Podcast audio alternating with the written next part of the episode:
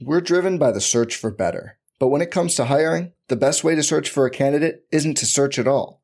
Don't search, match with Indeed. Indeed is your matching and hiring platform with over 350 million global monthly visitors, according to Indeed data, and a matching engine that helps you find quality candidates fast. Leveraging over 140 million qualifications and preferences every day, Indeed's matching engine is constantly learning from your preferences. Join more than 3.5 million businesses worldwide that use Indeed to hire great talent fast. And listeners of this show will get a $75 sponsored job credit to get your jobs more visibility at Indeed.com slash BlueWire. Just go to Indeed.com slash BlueWire right now and support our show by saying you heard about Indeed on this podcast. Indeed.com slash BlueWire. Terms and conditions apply. Need to hire? You need Indeed. This podcast episode is brought to you by Coors Light. These days, everything is go, go, go. It's nonstop hustle all the time. Work, friends, family expect you to be on 24 7. Well, sometimes you just need to reach for a Coors Light because it's made to chill. Coors Light is cold lagered, cold filtered, and cold packaged. It's as crisp and refreshing as the Colorado Rockies. It is literally made to chill. Coors Light is the one I choose when I need to unwind. So when you want to hit reset, reach for the beer that's made to chill. Get Coors Light in the new look delivered straight to your door with Drizly or Instacart. Celebrate responsibly. Coors Brewing Company, Golden, Colorado. Blue Wire.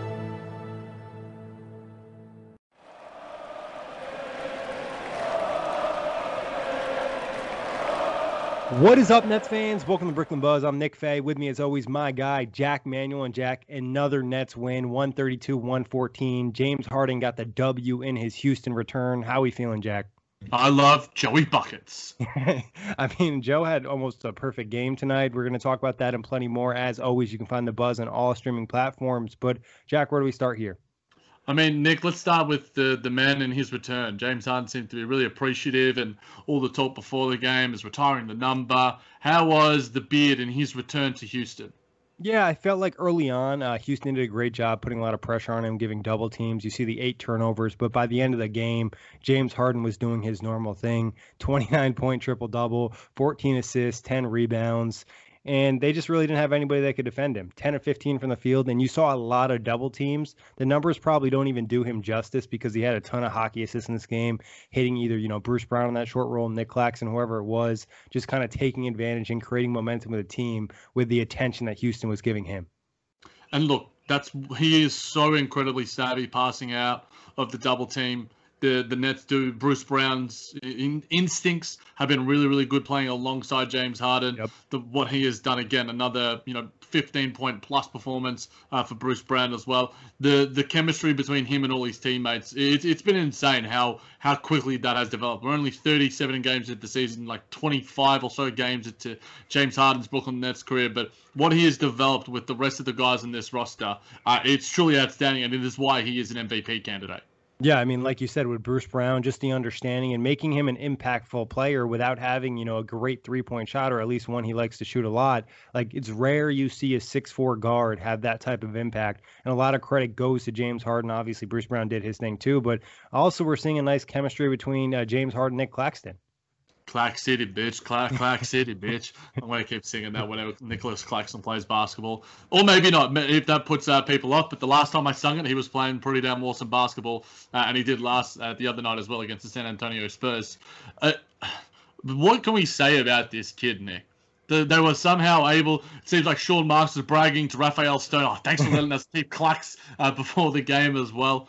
He is a, a goddamn marvel. In the minutes that he's out there, he just seems to make so much of an impact that it's just crazy. 16 points, 7 of 8 from the field. Got to the free throw line as well. 8 boards, including 3 offensive boards. And just such an impact in such a limited amount of time. Is he going to be starting soon, Nick? I don't think so, Jack. I think they're going to go with the bench role, especially in the way Steve Nash talked about him after the game, kind of wanting to ease him into the physical workload. Obviously, Claxton has missed a ton of time too, and we've talked about it before. Not necessarily the biggest guy, so you don't want him banging against some of those bigger centers. I like him in his bench role. Give him James Harden in that second unit, and like you said, he continues to impress. Like it's just every game you're like, oh damn, like that's something new, or this is another feature he can add to this team. And I thought one feature that stuck out tonight was I mentioned earlier the double team team on James Harden. Okay, hit Nick Claxton, very comfortable putting the ball on the floor around that elbow area, driving to the rim. We saw him do that a couple times tonight, especially against the undersized uh, Houston Rockets. He, he did it in the previous game as well. It seems to me that your compilation package of Clack City is going to be growing and growing and growing by the day. You're going to need a new hard drive, my friend. But man, he looks good out there on the floor. He plays good out there on the floor. He is, and, and the thing is, I like the highlight from the other game that um, Lucas Kaplan posted him talking his shit to DeMar DeRozan in yep. the last game as well. He's got a confidence about him that is just oozing through him. He knows he belongs. He knows he's an NBA player, and as he continues to get those reps, and I'll be intrigued to see if he can do this in 16 minutes of basketball. Man, imagine what he can do with 30 minutes plus. Yeah, no, it's really crazy, and I thought he was exposed to different guards tonight. You know, he got a lot of switches on Victor Oladipo on John Wall. You know, had a pretty good success rate. They caught him a couple times, but that's going to happen being a bigger guy. It's really interesting. I mean, seven of eight from the field. He hasn't even really attempted many jump shots. Very confident, athletic, attacking the rim. And honestly, his game at times feels more like a forward than a center, especially with the way he kind of plays defensively sometimes with that switchability, that perimeter defense. You know, he still has the rim protection uh, possibility, but I just feel like he can be in different lineups with, you know, Jeff Green and Kevin Durant. And it's like there's just going to be so much versatility. Oh, dude, imagine that lineup. I'm buzzing about that lineup. When you have KD, Jeff Green, and Nicholas Claxton, yep. holy moly. We, we were sort of talking about, oh, the Nets have, don't have rim protection, they don't have paint protection. And it's just like, oh, yeah, we got this guy who's been injured for a little while. Let's bring him back in. He's not only a, a really insane athlete vertically, but uh, laterally as well in terms yep. of guarding those small blokes, as you've mentioned, Nick. You know, be it DeMar DeRozan, be it Victor Oladipo, be it John Wall, be it Devin Booker. You know, Nicholas Claxton guards them all. You know, he is yep. a he's a special, special player, Nick, and he's growing into something right now. And you know, it's there's I think just looking at the big picture overall, the reason why you know sometimes there loses some sort of energy or juice to a team that is just so dominant is that they don't have these sort of homegrown stars and homegrown players. We lost it in Caris LeVert. We lost it in Jarrett Allen. And, and it's just like, damn, okay. It, it feels like we kind of lost something. And Spencer's still waiting in the wings as well. We obviously got Joey Buckets. But Nicholas Claxton is a guy that we've drafted. And the development that he's shown, obviously, from being like a G League performer to growing into now just a bona fide NBA player. He's playing out there against teams, you know, the San Antonio Spurs was an incredible performance. Yep. Tonight again against the Houston Rockets. Good players show consistency. Good players go show more than impact. He's playing beyond his years right now, Nick. And what he brings to the team is just a dynamic and energy, not only for the team itself, but for the fans. There's a real insatiable energy and desire for Clack City. We all love it. Who doesn't love Clack City? I'm, yeah, I'm moving like... in the property down there. uh, it's like a youthful juice for the team. You know what I mean? Just like that extra spark. And like you said, Jack, not only for fans having the homegrown guy, but I think watching young talent is exciting because there's some unknown. You know what I mean? It's like, oh shit, this guy's gonna be like who I thought he could be. And like honestly, Claxton's killing it. Like I was, we were talking a little bit with Dalton Pence in the the group chat today, and he was kind of reminiscing on what he talked about in draft day, and just like Claxton's already starting to live up to some of that hype. Obviously, there's a long way to go and a lot more of his game to be exposed and a lot more reps out there, but the promise is insane, especially like this fresh into his NBA career. And like you kind of mentioned, you know, the KD, Jeff Green, Claxton lineup oh.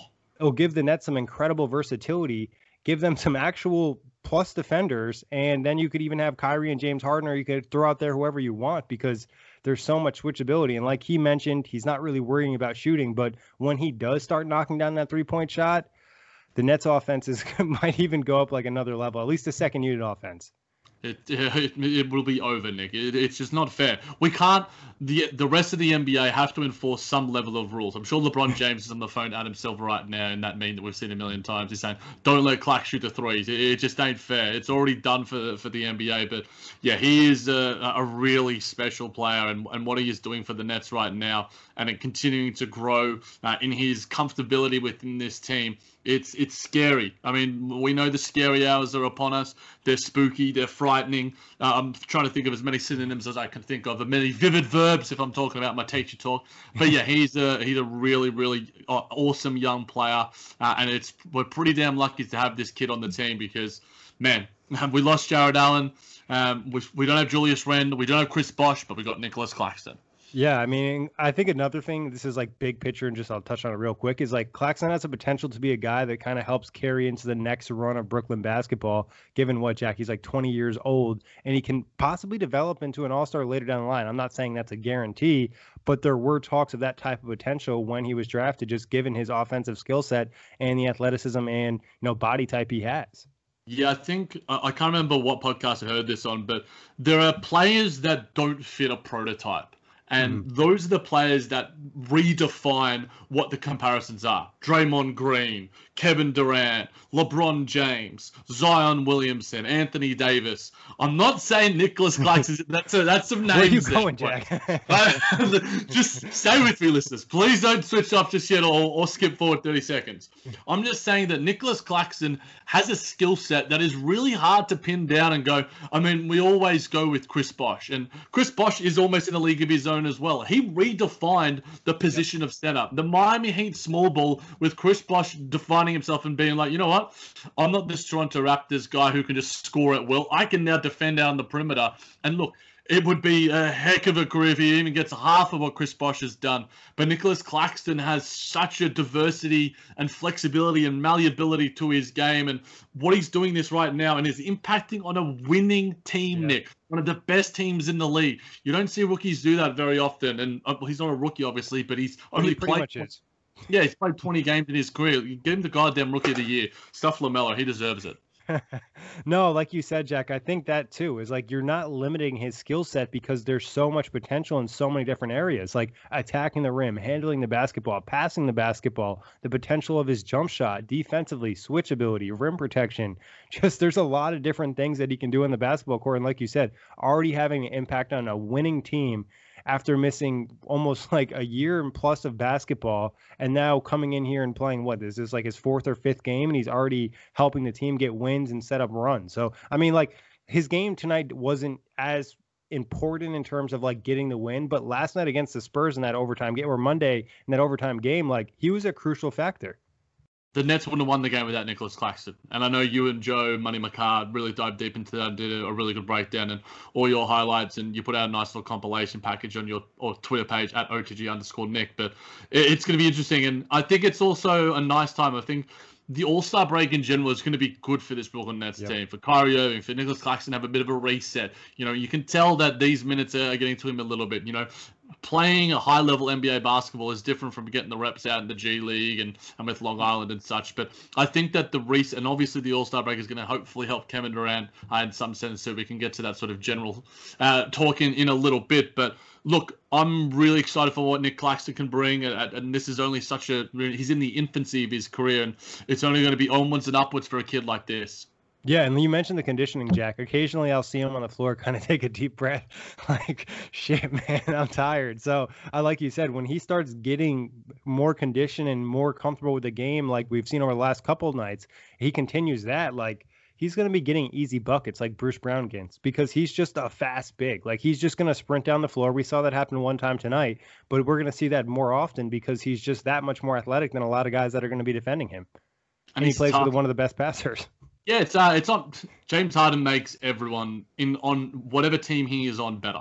Like he is, he is LeBron James like in that fashion. Yep. You know, the the leadership and tangibility in terms of the passes that he creates and the lanes and the openings that he creates for his teammates, it's truly insane. And that's only going to make Nicholas Claxton better. It's the reason why Clint Capela is a ninety million dollar man right now and, and earning the big bucks. Because look, Clint Capela is a really good player, but there's some talent there for Nicholas Claxton that I think he could be better than Clint Capela in a lot of respects, and it, it's it's something that I'm going to be watching on for Nick because as much as I'm loving James Harden, Kyrie Irving, and Joe Harris and Bruce Brown do their things, there's just something about this kid Nicholas Claxton. My Clax City, the property there is booming.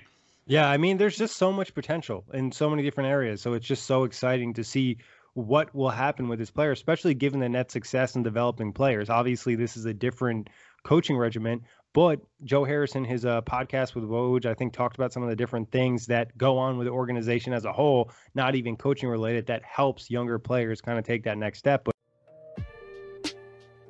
Hey everyone, before we get into today's pod, I want to tell you about Blue Wire Hustle, a brand new program where you can host your very own podcast here at Blue Wire. Hustle was created to give everyone the opportunity to take your podcast to the next level. Or if you want to host a podcast and just don't know where to start, Hustle's the perfect place for you. As part of the program, you'll receive personal cover art, Q&As with Blue Wire's top podcasters, access to our community Discord, and e-learning courses full of tips and tricks. And on top of that, we'll help you get your show out to Apple, Spotify, Google, Stitcher, and all other listening platforms. And the best part, it's only $15, the same rate as any other hosting site would charge you just for the initial setup. So whether you're starting from scratch or have an existing show that you want to grow, Hustle's an open door to leveling up your sports experience. Acceptance in the program is limited, so get your application in today. To apply, go to bwhustle.com slash join. Check out the description box for this episode to find out more. But that's bwhustle.com slash join. talking about Joe, I mentioned, you know, as we started the show, almost perfect night for him. 19 points, seven of nine from the field, four or five from three. I thought he had some really nice defensive possessions on John Wall and Victor Oladipo in this game too. You don't need to throw stats at me to tell me that Joe Harris is perfect, Nick. What are you talking about here, mate? He is. You got some Joe competition Harris... I saw on the Nets Twitter. hey, hey, that lady uh, is, uh, funnily enough, my long lost sister. You know, I've got some family out in Houston, Texas. Um, you know, no, in, in all in all seriousness, Joe Harris is becoming a really complete player, and he is not settling for being sort of just like a guy that is going to provide you a spark plug off the bench and or providing a spark plug as a shooter. Sorry, he is wanting to do everything as a basketball. He doesn't want to be a defensive liability that people have sort of said before. And we had John at OGGBasketball.com who did a really thorough breakdown of that. Just he does all the tangible things that a lot of other people just fail to do, and he is just doing all the right things. And whether it's an individual possession, whatever it might be, he's just doing everything. And his mid-range jumper, I'm I'm almost as comfortable as that. If it's around the free throw line, I'm just like, yeah, that's going in. I'm almost as comfortable with that as he is with his three point shot right now. His three point shot is historically good, and he's so good he's not even in the three point contest. Who would have thought? Yeah, I think he opted out based off of the way he kind of acted afterward. Because uh, Grady asked him. Right, he just works here at the end of the day. He's too yeah. good for the three point contest. What? Jaylen Brown's in the three point contest? Please. I mean, like honestly, Joe, like just the way he's shooting this year could like set a record in the three point contest, like the way he's shooting wide open threes. But like you said, Jack, continuing to improve his game. That mid range touch, mid range touch is really nice. And we saw tonight, like some teams are going to kind of play him off that three point line. He's going to have to make that cut inside. And with James Harden, that's an easy bucket. And with the way Joe's shooting, that's an easy bucket too. Only 24, t- uh, 24 minutes tonight. I think some of that was just Steve Nash maybe trying to get him some rest, and also there were a couple garbage minutes in this game. So if it was closer, he'd probably play closer to 28 minutes. Yeah, I mean Landry Shamet got 29, and yeah. Landry Shamet looked looked pretty good out there as well. Got some extra time uh, in garbage time too. But another thing on Joe Harris, Nick, the stats for him are just gangbusters. Yeah. You know, I have a, a, Google running Google Doc that is about 18 pages long with all of the stats that Joe Harris and all the records that he's breaking. I think B-ball ref had the other day that he has like a 69.4 E field goal percentage behind only Wilt Chamberlain in the history. I'm just like you know, you're in the history books when you're alongside Michael Jordan or Wilt Chamberlain, and Joe Harris is a guard. Shout out to Will Jackson for, for that. He is doing this as a guard. Like yep. you're, you you expect it from DeAndre Jordan or Jarrett Allen, and their e field goal percentages are like the top two or three in the league. But Joe Harris is like in the top five himself, and he's a jump shooter, Nick. He's a jump shooter. Yeah, I mean, it really is incredible historical season. Like you said, Jack, starting to get some of that national respect. It seems like you're seeing more and more people tweet about Joe Harris, and it's like, okay, guys, like he's been doing this for a while. I know this season is historical, but like he's been an elite three point shooter for a while. And Jack, I think you'll like one of the topics we touch on the outlet uh, that's dropping tomorrow. Oh yes, And subscribe to that one, ladies and gents But um, let's see. Let's talk Kyrie Irving. Not necessarily Kyrie's best game tonight. We saw 24 points, 9 of 21 from the field, 4 9 from 3. And at one point, he was 4 14. Steve Nash had a little talk with him on the bench. Next thing you know, back in his groove, just lighting things up and doing his thing. And I think sometimes, like, Steve Nash is the perfect guy when KD's not around to kind of keep him in check to an extent. What do you think he said, Nick? Said just I think he probably just said relax. like, you know, he put his hands on his shoulders just like, yo, like you're probably pushing a little bit too hard, trying to do a little bit too much. Let the game come to you, especially with the way that Houston was playing some of the star players and collapsing on a lot of drives. Like, just let the game come. I think the next possession he hit a deep three. Yeah, look, the it was it, it reminded me a little bit of the San Antonio game where, you know, I would rather a player want to do too much and want to impact the game too much. And, and Kyrie Irving has that talent that he can do so. But th- there's times where it's just like his individual can incandescence sort of overtakes everything else about this Nets team. And what makes this Nets team brilliant is that Kyrie Irving can have that incandescence, and then he's got Joe Harris, he's got Bruce Brown, he's got Kyrie, yeah. he's got Joe, James Harden, he's got DeAndre Jordan as a lob threat, he's got Nicholas Claxton, he's got Landry Shamet, he's got whoever else out there that also make him even better because of their brilliance alongside it. It's the collective that makes Kyrie Irving so great, and he's so individually brilliant as well. But I really liked what he's been providing as a passer. And yes, his efficiency from the field. Look, he's probably not going to be having that 50 40 90 season. Hopefully, the little bit of the break with the All Star game lets him rest the finger a little bit and he isn't doing too much uh, over the All Star night, whatever the hell it is. But yeah. in saying that, it seems to me that despite the 9 of 21 from the field, he was four of nine from three. He's had six assists and five boards, including two offensive boards. I still like what he brings to this team, Nick, because in seasons past, when he was you know less experienced and and probably had to be the fulcrum of the team, you know, whether it was in Boston or in, in previous iterations by himself in Cleveland, it would just be all on Kyrie. Where it's now mm. you got Kyrie, you got James Harden, and you've also got really solid teammates and role players alongside him, and it just allows him to be who he is. He has this balance. He has this zen-like nature that he's just like, yeah, I kind of get it, Steve. I know what you're saying to me. Whereas at the start of the season, he's like, oh, I don't need a coach. Who's a coach? What what coach are you talking about? Which is like sometimes you just need you good, bro? And it's just like, yeah, man, I kind of feel it. And sometimes you just hear those words, let it sink in, and Kyrie just let Kyrie do his thing and let him flourish as an individual within this net system. Because within this net system, Kyrie Irving is a goddamn superstar. He, I put the true shooting percentages out last night, Nick. I was just stunned at how many Brooklyn Nets players are at above like 62% plus. Yeah, I mean the offense in Brooklyn is nuts. This team is going to set records, and like you said, Jack, I think his passing has really stuck out to me over the last couple weeks. You know, just last night to DJ. I know you and Joe touched on it, but I got to bring it up again because that was I, like I, Harlem was, Globetrotters. it was just like, well, well, well. It was Rajon run up. I'm just like, Kai's got a bag, man, and his bag isn't just his shooting and, and, and scoring package. His bag is as look. Nicholas Claxton said he's got a bag. I think Kyrie Irving might be just a little bit deeper though. Yeah, I mean, Kyrie's got luggage at this point, Jack. I don't know if he has a bag.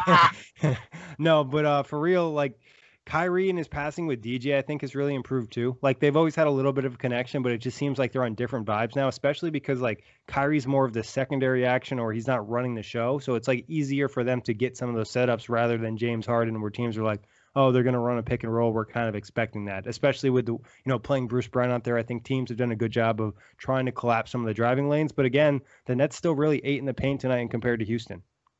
They continue to just know where the openings are and continue to just be so damn good offensively, yeah. historically, on night up by night basis that, you know, it doesn't matter if Bruce Brown isn't shooting well from the three point line. Mind you, he did shoot one of two from from there.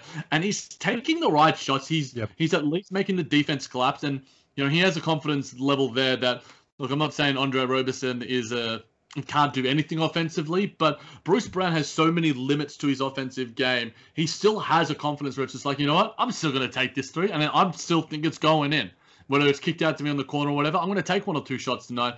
Keep the defense honest. I've said that time and time again, but he just knows how to impact the game. He's just strong, man. He looks like Squidward whenever he's getting those goddamn and one uh, packages. He's been goddamn awesome for us this season. One of the best rebounding center guard. Let's call him a center guard from now on because that's what he is for us. Yeah, what did Zach Lowe call him? Like Rover? Rover. The rover. yeah. Funnily enough, the rover is actually, for those Aussie listeners at home, it's actually a position in the AFL where it's just a guy who literally does everything and has to just get the ball and do everything for the team. So a rover in the AFL, I don't mind that for Bruce Brown either. Rover or centre guard. I, I don't want Zach Lowe can stick to his own stuff. Well, let's keep this, the buzz terminology here. Centre guard and Clack City tonight. Yes. Center guard really had a nice game, though. I mean, 17 points, 6 of 11 from the field, 1 to 2 from 3, 4 6 on the free throw line, 8 rebounds, 7 assists. 7 assists for Bruce Brown. I mean, I we we hinted at a little bit a few shows ago. Him on that short roll is a luxury, man. Like he is a guard. He has a point guard background from a couple, you know, with his stint with Detroit. So like it's easy for him to just throw the oop to DJ. And he's comfortable shooting the floater in that range too. So the defense is kind of like, shit, I don't know what he's going to do. And his floater looks like a oop. So it's mad confusing. And then he's also there are times where it's just like, okay, I can kick out to to the left or the right here. Yep. It might have Tyler Johnson, might have Landry Shamet, might have Joe Harris, might even have Kyrie Irving or James Yeah. Harden. It's it's a to have Bruce Brown on this team, it is just an abundance of riches because, like you mentioned, Nick, his skill set is low key underrated in terms Yep. of what he has offensively passing, scoring, uh, all of it, and rebounding as well. Like he does so many different things. In transition won- activity. and he's quick, he's strong. There's just so many different things about him that it's just like there is a reason why he is a Brooklyn Nets fan favorite and why Pistons fans still love him and are still looking at all the tweets from Nets fans that are getting a little bit up in their feelings. Look, if I lost Bruce Brown, you know, it's sort of like us losing Jarrett Allen. We're, always going to love Jarrett Allen. Uh, Pistons fans always going to love Bruce Brown. We're goddamn lucky to have him. At least we got something for Jarrett Allen. Oh, don't rub it in there. Look, if we got Pistons fans listening along at home, Nick Fay does not re- reflect the thoughts and feelings of all propriety members of the Brooklyn Buzz. I think they probably feel the same way. But you kind of mentioned this before, Jack. Bruce Brown's offense in comparison to Andre Roberson's offense is night and day. Like Roberson just has zero offensive impact, and I'm not trying to like shit on the guy or anything. It's just been part of his career. Very scared to take that three point shot, and he doesn't really have that finishing package that Bruce Brown does. Passing isn't really there. He's just not a very confident offensive player, and it's like in my head, I was just like, oh, this team is so good offensively, it won't really matter. But I feel like sometimes when you have such a negative offensively or such a you're like an option for the other team just not to defend, it hurts the offense at times. And that's why Andre Roberson was minus four tonight. And it really, it felt like that. It probably felt like more, to be honest. Yeah, he was the uh, out of the the guys who had you know rotation minutes of, of 15 minutes or more. He was the only guy who was in minus. You know, it, it- it's plain and simple. You know, he is a net negative out there. And I I guess talking about it. You know, there's probably only a couple of days left on that on that 10 day contract. Nick, do you think he's sticking around, or do you think that you know PJ Tucker or Ben McLemore, Danuel House, or any of these other guys, JJ Redick? We saw the rumors about that that I put out from Kevin O'Connor's The Mismatch podcast, and we also saw from ESPN doing some mock trades as well. Do you think Andre Roberson is long for this team? Honestly, Jack, I'm not sure. I feel like he had, you know, some some things going his way. Obviously, getting minutes in the rotation, but like they haven't necessarily been successful minutes. And like, yeah, he could still make the team and be that 15th guy, but I think you want to have the flexibility. So it's on the Nets. I mean, I would wait on the 10 day, or I'd wait to sign him. I would just be like, or maybe give him another 10 day, uh, like a little bit later into the second half of the season. And then if it comes to it and you don't get anybody in the buyout market, okay, he can be your 15th man. Because I'll say this defensively, he's still good. He's still a switchable defender, and he gives you at least a little bit of size and wingspan. It's just the offense is really negative. Yeah, look, if when if when the, the moment comes when Kevin Durant comes back and you got Jeff Green back in the lineup as well, and you have him as the only sort of net negative in, in the lineup, you know that's okay. And if he's hoping to hone in on just one player and just be a defensive player, that's okay. But again, it's not more than okay. He's not providing anything else Yep. on the floor. And while it's interesting because you know it, it, there are a few players in the modern NBA that provide you nothing offensively because it is such an offensively driven league. And the Nets right now, their identity is you know not pure offense, but it's pretty damn pure offense. So for Andre Roberson, look. If it's another 10 day, cool. Uh, I just don't think that he belongs on this team right now. Um, and maybe uh, my mind will be changed once we see him maybe play alongside Jeff Green and or Kevin Durant. But I just think that that spot can be better filled with uh, another center, maybe another wing, maybe another trade, maybe a buyout guy. Whatever happens, the Nets are going to add to this roster going forward, and I think that player is likely to be better than Andre Roberson. Yeah, I would love a big still, and I think I'd love another wing in place of Roberson. If Roberson's, you know, the only option, I guess you live with it. You don't necessarily have to play him. It's essentially him and TLC kind of battling for minutes the rest of the season, both being like the only forwards on the team. And I guess you mentioned Landry Shamet. I thought, you know, he had some really good moments in this game the dude fights defensively. Just there's certain situations where he just doesn't have the size. Like John Wall caught him a couple times tonight, but he got Wall back. So I think Shamet's just hopefully continuing to build that confidence and just really developing as a player because I think we forget that he's still really young. He hasn't necessarily had a ton of NBA reps. Like let him get on the floor more, let him get a better feel for this team, and maybe he'll continue to grow. Yeah, no, I'm I'm I'm loving what Shamet's still doing for this team. I think it's low key not being appreciated enough. But at the end of the day, you know, we here on the Buzz do appreciate Landry Shamet, yeah. what he's bringing to this team, his spacing, his effort, his intensity. That's something that you know you can't you can't deny. It's what Joe Harris brings us, and it's just like, look, Landry Shamet was a net negative, completely defensively early on in his Brooklyn Nets tenure, and now it's like, you know what, I'm going to show this level of motivation. And there's going to be some times where you know some guys with some athleticism like John Wall might get past me, but I'm also going to be able to you know show a level of strength down low against the likes of Devin Booker and such. So I really hope he continues this consistency in this vein of form because we want him, we need him in our rotation to really strengthen it and solidify it. Um, and to have him and Joe Harris, you know, there aren't many teams in the league. There are some teams that could use one spacer that yeah. is as good as one of those guys. Even the, the Los Angeles Lakers, the Milwaukee Bucks, these sort of teams. Whereas the Nets are lucky enough to have both of them. So I think it's a, a real luxury to have. The Nets do have their gaps and their weaknesses. I'm not saying that they're the championship favorite and, and, and such, but what Landry Shamet is doing right now is elevating the depth of this team, and that's a really important thing that we didn't think the Nets would have after the James Harden trade. Yeah, and there's potential for him to probably be even better, you know, because we've seen glimpses of other parts of his game, like the mid-range shot, driving to the lane, even some decent passes out there. And defensively, he just doesn't have the size, but he's relatively quick. Like I think his quickness isn't too bad, and he fights. He uses some of those fundamentals that Joe uses. And I guess just touching on uh, Tyler Johnson, I thought it was a solid game for him. Just you know, brought the energy, didn't necessarily shoot great, but did his thing.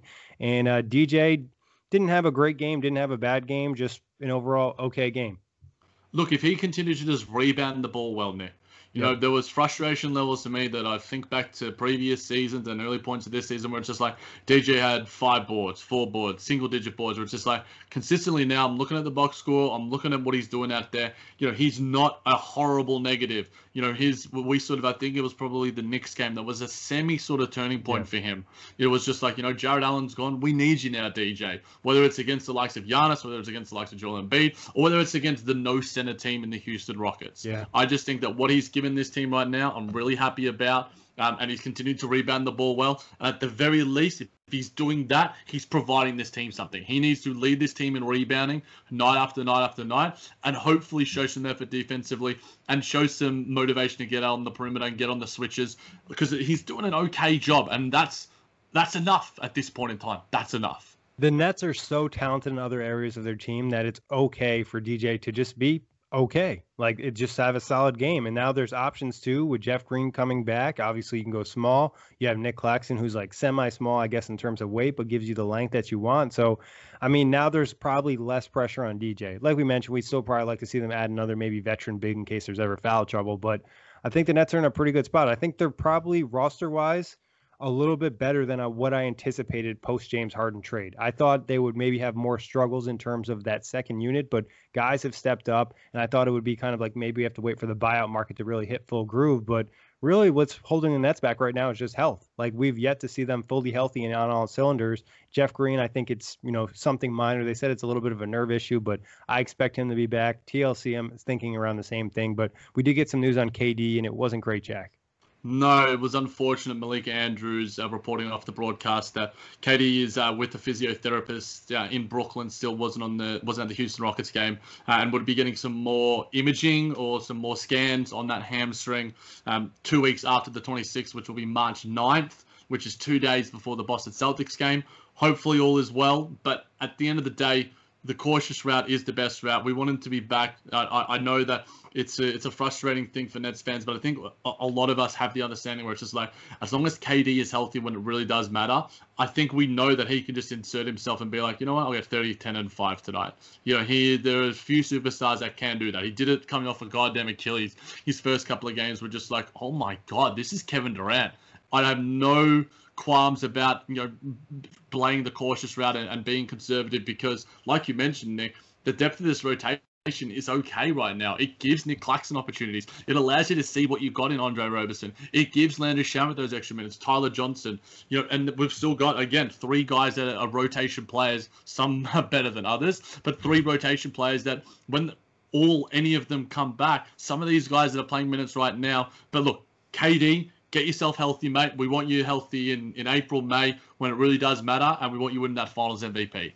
Yeah, and I think it's really smart from the Nets, just based off of the previous injury of being a torn Achilles, and I believe you know that was in his right ankle, and now this hamstring is with his left side. It would make sense that you would overcompensate that hamstring. It's a lot of tension there, and to be honest, hamstring injuries are lingering. Like typically, players will suffer a hamstring injury in the beginning of the season. I think this happened to Aaron Fox last year, and he said he never felt fully recovered until the off season. So I think playing the safe route with something like a hamstring is crucial because last thing you want is second round of the playoffs, game six, KD pulls up for a three and he feels something in his thigh. You know, if you have the option to have James Harden, Kyrie Irving play it out and just continue to win games because what, Jack? The Nets are 10 and 1 in their last 11 games on a seven game road winning streak without Kevin Durant, arguably, you know, the best player in the NBA this year. So let him come back, chill out, work him back to the highest level. And I think, honestly, the Nets might have dodged a really big injury finding this. And I don't know if it would have happened without the COVID protocol stuff or if it just was something happened because of that. But whatever it is, you know, hopefully KD is 100% by the time the postseason starts, which I think he will be. Yeah, Adam Silver doesn't want people partying in Atlanta, but I don't know about storming his headquarters in New York. I might be doing that. I'm sure I can gather a few Buzz listeners and Nets fans for that because I certainly place some portion of the blame that Kevin Durant is injured right now based off of uh, what he did and, and his protocols and the NBA's protocols. But yeah, Kevin Durant's going to come back. I got no semblance of lack of confidence of, of him coming back and fitting in seamlessly. Hopefully, it is just all about the health. I'm there's a a weird part of me that's more help, more optimistic about it being a hamstring than a calf because you know the calf is the calf and the Achilles are so, are so, intrinsically linked with what we're sort of seeing with Anthony Davis and that's what we're seeing in, in seasons past with other guys coming back from Achilles injuries, you know Kobe Bryant and these sort of guys. So the fact that it is a hamstring, it shows that Kevin Durant is still. It's more just about I think that the compensation, like you mentioned, Nick, and you know it's more the other muscles, and I'm glad it's not the lower part because it's that calf is so damn close to the Achilles, and hopefully this hamstring gets healthy sooner rather than later.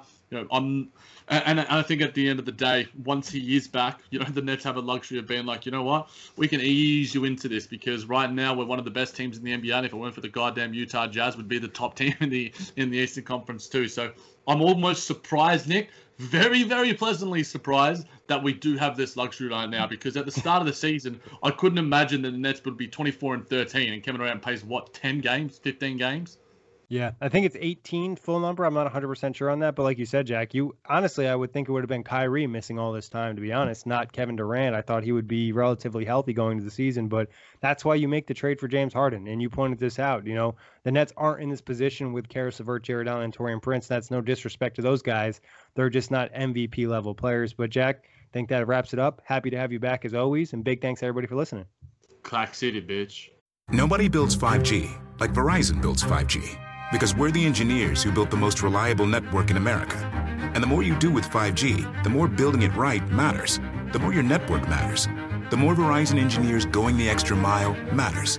It's us pushing us. It's Verizon versus Verizon. 5G built right from America's most reliable network. Most reliable based on rankings from RootMetrics second half 2020 U.S. report of three mobile networks. Results may vary. Award is not an endorsement. I'm Mark Chapman. Welcome to the Planet Premier League podcast. Each week, Cesc Fabregas, Nedum Onuoha, and myself talk all things Premier League. As a player, you don't have time to talk. No. You don't have time to make a plan. You just need to deal with wave after wave after wave. We watched Coach Carter, and he said, "Oh, afterwards, the game's just about doing this for your teammates." And I remember looking around halfway through the film, and half the squad was asleep. Planet Premier League. Listen wherever you get your podcasts.